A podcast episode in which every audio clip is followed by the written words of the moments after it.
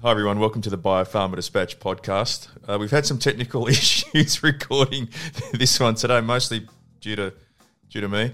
But uh, I'm delighted to be joined today by uh, Fiona Sheppard and Lee Davelaar. Fiona from Johnson and Johnson and Lee from Pfizer. And more importantly for today, for today they're the co-chairs of the Pharma Australia Inclusion Group.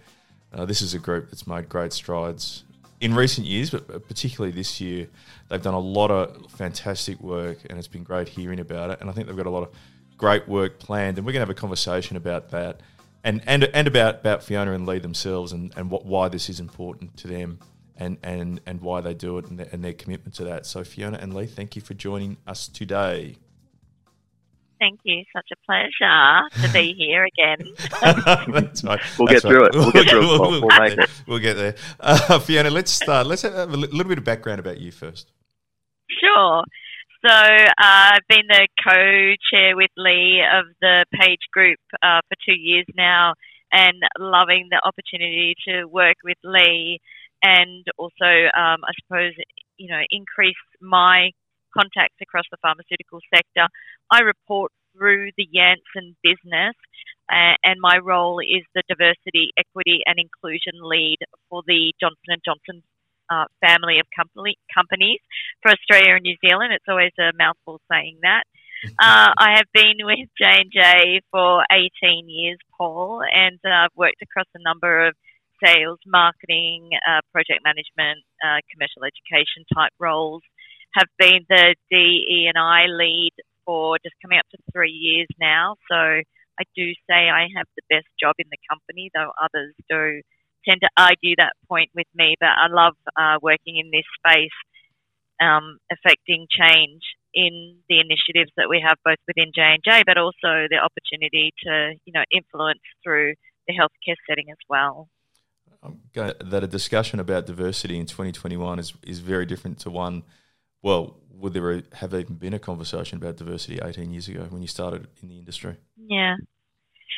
Uh, it's interesting because I was actually just reflecting on this recently. So when I first started at J and J, I was an orthopedic sales rep, and I'm sure you can imagine, and many of your listeners will know that that type of industry is, is very is very male heavy, and, and a lot of um, orthopedic surgeons uh, male. And recently, actually, I was invited to facilitate a panel at the AOA, which is the Australian Orthopaedic Association breakfast meeting. And we uh, spoke about gender equity actually, and gender equity has been tabled within the AOA as a priority area of focus, which is fantastic.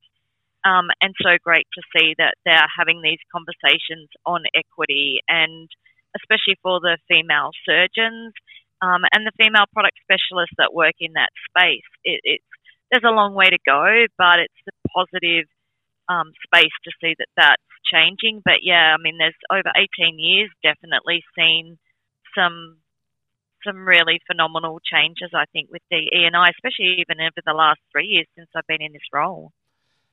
Lee, tell me, tell me your path into uh, issues dealing with diversity. I mean, it's obviously it's, well, if it's not, it should be important to everyone, and it's important to you clearly. But but you you came from a from a from a different function into this area. Yeah, yeah. So I actually um, my background prior to many many years ago was nursing, and I grew up on uh, Wiradjuri country in Wagga Wagga actually, and through my nursing years and even following that, I really just appreciated that I had a gap in my knowledge for First Nations people.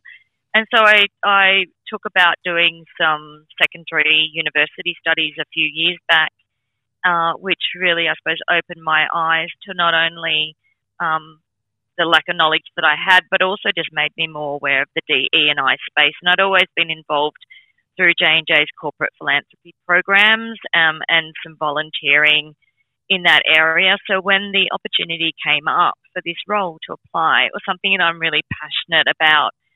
I think, you know, having, um, you know, having family members with diverse backgrounds, um, having, you know, family members with, you know, who have been, I suppose, polarized for, you know, their, um, their sexuality or their religious beliefs. It's something that I'm quite passionate about making sure that everyone is included and, and has a say. Thank you. And and Lee, we, we first met a few years ago when you were doing an external facing role, external comms role for Pfizer, and I know you've changed a few, you've t- taken a few different career paths in in recent years. But tell me about your your focus on diversity and inclusion. Yeah, well, uh, thank you. Firstly, Paul, it's always fantastic to be talking PAIG. Uh, my background's in media and communications, uh, and as we did used to talk quite regularly. Uh, I'm now the strategic policy manager in Pfizer's policy and public affairs team. Uh, similar to Fee, I'm just really passionate about the area of D&I, but I'm passionate about a workplace being, uh, you know, it's, it's the moniker of PAIG that it's creating an industry where everyone can thrive. I'm really, I've worked at a number of different workplaces, and a big focus for me in whatever role I go to is that it's a welcoming, safe, and enjoyable place to be. We spend so much time at work; it should really be like our second home. And one of the things that's been really humbling in this co-chair role with Fee has been the way that whether you're a large organisation, in the medicines industry, or a small organisation, signing up to the PAIG program is really about signing up to a continuous improvement journey on your D&I journey or your gender equity journey for that matter. Uh, and it's how each company has embraced that. Uh, and whenever we do a session, we, we try and diversify the feedback we get from different companies or the, the focus or spotlight we put on different companies and to hear about some of the work that's going on in this space. Uh, it, it really inspires uh, and makes our job a lot easier because there's so much great work going along. We recognise that various companies are at different parts in their D&I journey, uh, but they're all trending towards you know trying to do more to make uh, our workplaces safer, to make our workplaces more enjoyable uh, and happier places to be. And and there are a lot of a lot of companies are members of PAIG now, aren't they? Mm. Yeah, from across from across the Medicines Australia membership, yeah, they are there are, and so so taking a step back, I mean, Page was formed at late 2016, and the focus then from the three co-founders at the time, which was Kirsten Doherty, Melissa McGregor, and Kathy Connell, uh, was really that more needs to be done to move the needle on gender. Uh, so Page's original remit was uh, the Pharma Advancing Gender Equity, uh, PAGE, and for two years they ran programs which really are about benchmarking and learning. It's about learning what best practice is, not just uh, outside of industry, but where best practice is really being lived and breathed within industry, uh, and sharing that across the board so that we're, you know, the idea that rising tides lifts all boats, that from an industry perspective, we're going to be better for it.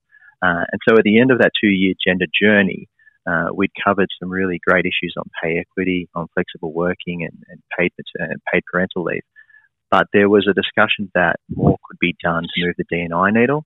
Uh, and that's about the time Fiona and I got involved in PAIG. Uh, I was working in a communications capacity and Fee was the PAIG member. But it was just at this time that we were expanding into the D&I program. And so for the last two years, we've had the fortune of being the co-chairs and, and going over this program, which really commenced at a quite a crazy time, right? Because we started at January, February 2020, just when our worlds were about to be turned upside down. Mm. that's right. That's Little did we know. that's right. Now, Fiona, what are some of the, some of the issues that you've had a lot of workshops, you've done a lot of work, gathered gathered a lot, a lot of information from from companies, and companies have done a lot of their own work, which I think is one of the more more really powerful impacts of the of, of what you've done is just the information you've gathered and how you then use that uh, through all the forums you've created. Yeah, I think well the the good thing about the PAIG program is it's decided by member companies for member companies. So in 2019, late 2019, we had the leaders check in. We then um, had a list of topics that we wanted to focus on for the next two years. That was also informed by our first uh, paper that we did, which was about creating an industry where everyone thrives and we commenced actually that program with um, with a with a subject around uh, flexibility. And little did we know, soon after that, we were all going to be thrown into the world's biggest uh, flexibility work from home experiment. Um, and that was our last face to face meeting. Yeah, if you think about it, Paul, I mean, reflecting on Fiona's uh, career experience and that, that, fascinating journey she's had and everything that she's seen in the D&I space over that 18 year journey, think about the changes that's happened over the last two yeah. years alone. You know, we say if the nine to five workday wasn't on life support by the start of 2020, it's well and truly dead. And over that time, we've had to move from not just incorporating work life balance, but this concept of work life integration. and to think about where we've got with colleague welfare and understanding about people working from home or working from the office, kids running into WebExes, everything going virtual. Uh, we all see each other's living rooms now and know our living situation. I think there's been a much greater appreciation for colleague welfare over the last two years, which has really been a great grounding for a lot of the work we've done in PAIG. I mean, uh, very early on, when Fee said it's supposed to be guided by members, our big focus as co-chairs is, you know, is PAIG topical? Is it reflecting the key issues that our member companies are dealing with? So, mm.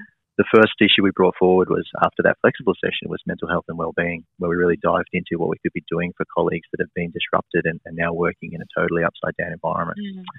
Uh, and similarly, I know Fee's incredibly passionate about when the global movement for Black Lives Matter and Aboriginal Lives Matter locally really started gathering momentum. We prioritised sessions around First Nations people and, and reconciliation. Uh, and that's something that Fee's done a lot of work in.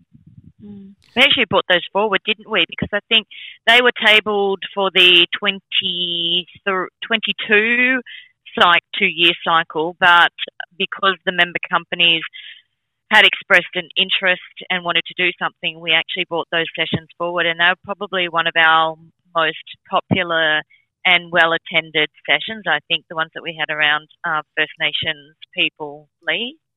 Yeah, and it's and now Fiona's taken the baton and run with that, and she's created a breakaway uh, breakaway group incorporating medtech as well. So there's yeah. now there's now this movement across PAIG member companies to create this this new specialist group specifically looking at reconciliation action plans across medicines and medtech.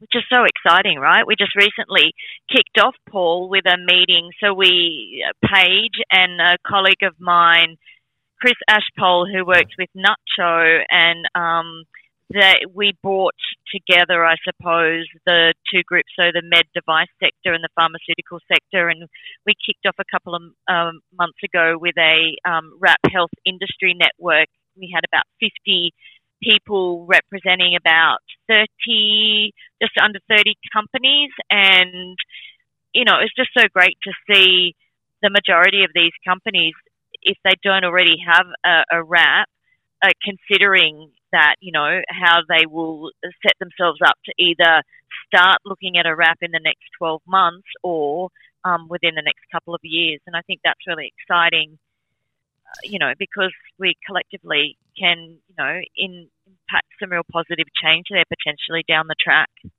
Let's let's talk about that in the next twelve months more broadly. What's mm. what's on the agenda for PAIG over the next one or two years? Well, it's uh, yeah. One of the things that I really like about the PAIG sessions, Paul, is uh, the big focus is it's not just uh, tick the box and move on. So there's always a touch point in the next, you know, in the next year, the next calendar year, to see how member organisations felt about the program that was covered, how they've gone embedding some of that work in their own organisation, some of the successes, some of the challenges, and we always do touch back on that. So, from Fiona and my perspective, and I know talking to the steering committee, uh, we're really focused on some of the deeper insights for diversity and inclusion next year. I mean, we held a session recently where we had feedback on the last two years, and overwhelmingly there was positive feedback that the program's working and the members are seeing value in it, which is always encouraging uh, from a co-chair perspective. Um, but we really heard from companies that they're still grappling with hybrid and flex, and particularly as we try to evolve out of a COVID world into a post-COVID world. How do we embed hybrid and flex and make it our new normal? Uh, that's going to be a real challenge. There's also this uh, notion of the commercial alignment to D&I. So whilst it's you know a colleague focus, how do we make it a more enterprise-wide focus? Um, and you know there will be new sessions that we touch on. I know Fee and I are both passionate. Uh, Fee's passionate about health equity in particular. Um, I'm passionate about the notion of carer responsibility because uh, we now know that there are so many colleagues that are in a caring role in some capacity, whether that's in a parental caring role or in an elder caring role, or throughout the whole spectrum of caring, I suppose. Um, that's been brought to light over the last two years. So these are some of the issues that we're kicking around. Um, but I suppose the, what will ground us for 2022 uh, and beyond is we're doing a second iteration of the white paper. Um, we did one on gender to sort of tie, tie a bow in the gender work in, in 2019. Uh, and we're doing another one uh, where we're partnering with the University of Sydney. Uh, Professor Rae Cooper and Troy Roderick from the University of Sydney are, are authoring that report and working with our delivery partner, Willis Towers Watson. And they've done some quantitative and qualitative work across PAIG member companies, uh, and that's really going to look at the future of diversity and inclusion in the post COVID world. So that will, I suppose, be a platform which we can say, here's where we're at. This is what we've learned over the last two years, and here's where we can go further. I think the thing that struck me always about PAIG, ever, ever since it was established, is it's just a great way for an industry and this industry that that that we value so highly to come together on a really important issue and share experiences and learn together and and improve across the board. It's just I think it's just such a, such a great model, mm. and the buy-in the buy-in has been quite extraordinary. I think the feedback that I get is just so positive out of these workshops from people, and and the learning experiences and how people then take that back into their own organisations to say, well, this is what that this company is doing, and maybe we could do that, and you know we could certainly share our experience with this. It's just such a great it's such a great model. We were just saying that, Lee and I, earlier today, um, Paul. Like, I love it that this is a group of companies that would ordinarily, you know, every day we compete, you know, with each other, um, some more so than others. But when we get in this space, we, you know, we put aside our commercial interests and the conversations are so robust and warming because we all want to make the healthcare industry, the pharmaceutical sector, a more inclusive, uh, you know, a more diverse space. But also, I think what I've noticed as well is that whilst the companies are at differing parts of their journeys for many of these topical areas that we're looking at, that's acknowledged and it doesn't matter whether you have started the journey or you're you know, and you're a long way down the track or you haven't started the journey and you're contemplating it and trying to work it out, everyone is there to share best practice with each other and, you know, for the collective greater good, I think, of, of this sector. Yeah, we're fortunate to work, Paul, with Willis Towers Watson, our delivery partner, and we we've really challenged them to try and because what we put together at the end of each session is a, a resource library, which is kind of a lasting uh, lasting legacy of the work we do that companies can always look back on uh, about these things and reference where they're at. But they try and find external experts, and they'll they've hosted podcasts with them. They've tried to diversify some of that content to make it more engaging but we hear from not only you know large organisations, small organisations, and what they're doing around colleague welfare, but also what best practice looks like elsewhere. And, it, and it's always it's always inspiring to hear these stories because at the end of the day, this this is all work that's making workplaces more uh, more advantageous and better places to work across Australia, which is great. So, Fiona, let's let's say that we we're having this conversation at the end of 2022, December 2022. What what sort of hmm. things would you like to be talking about?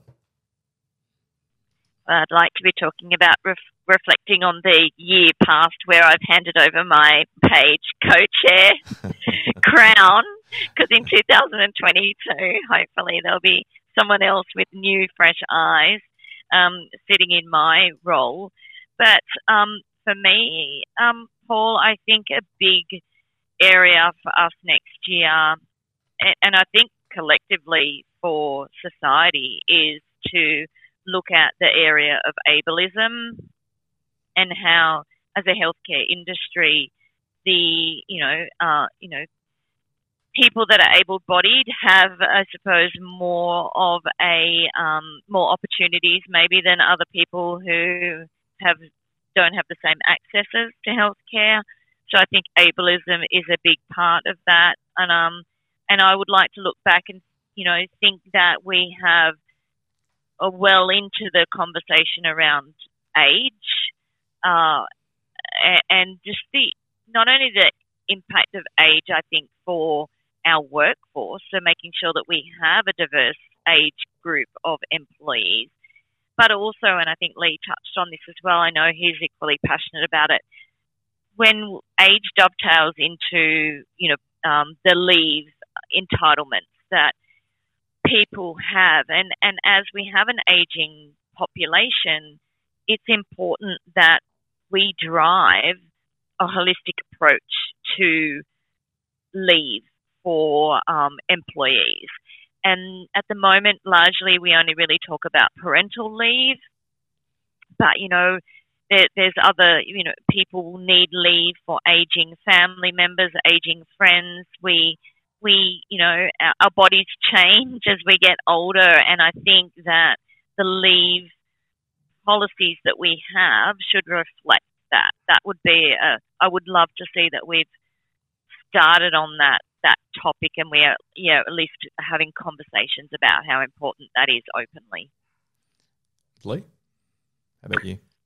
Yeah, I mean, as I mentioned earlier, Paul, we definitely want to get deeper insights into the work that we've done so far. And to that age and generational piece, I found that really fascinating. We just held that session a couple of months ago, and to talk about how our working lives, where we would have been aiming to that 65 year retirement, now stretch may stretch out to 70, 75.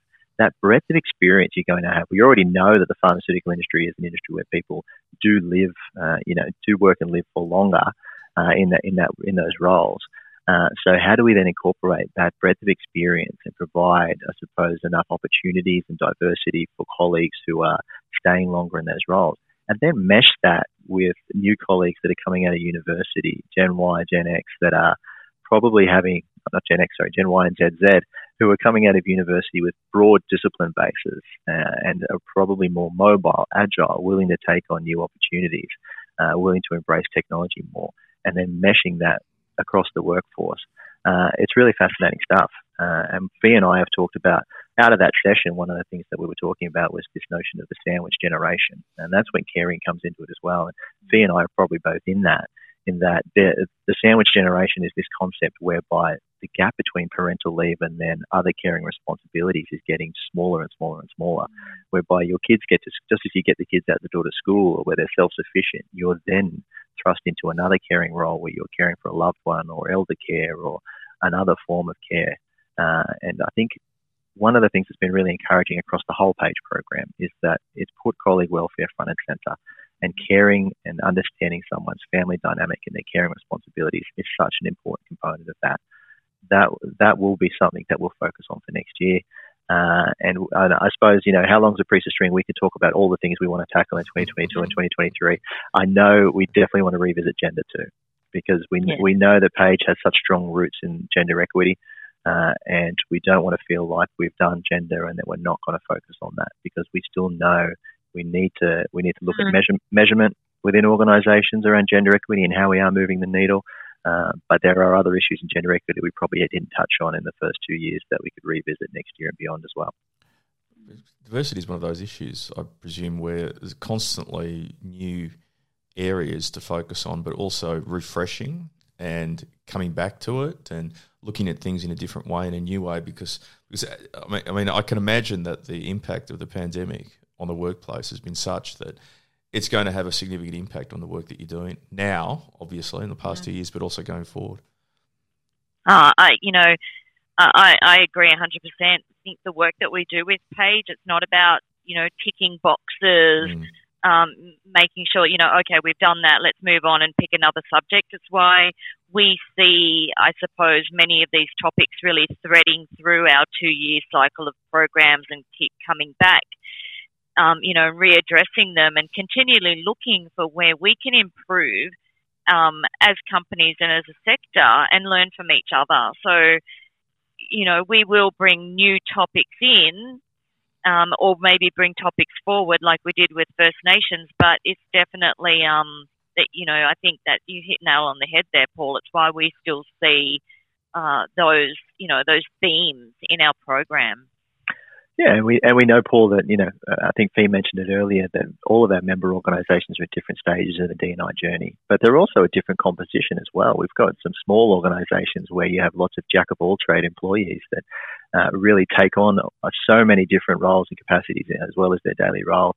Uh, they may be more agile companies that are able to implement things, but they may not also have the resource capability of some of the larger firms to to be able to invest in this sort of stuff. It's it's interesting hearing those challenges and offering support to some of those companies or advice uh, for big and small about what best practice does look like and what could work for them in their particular situation.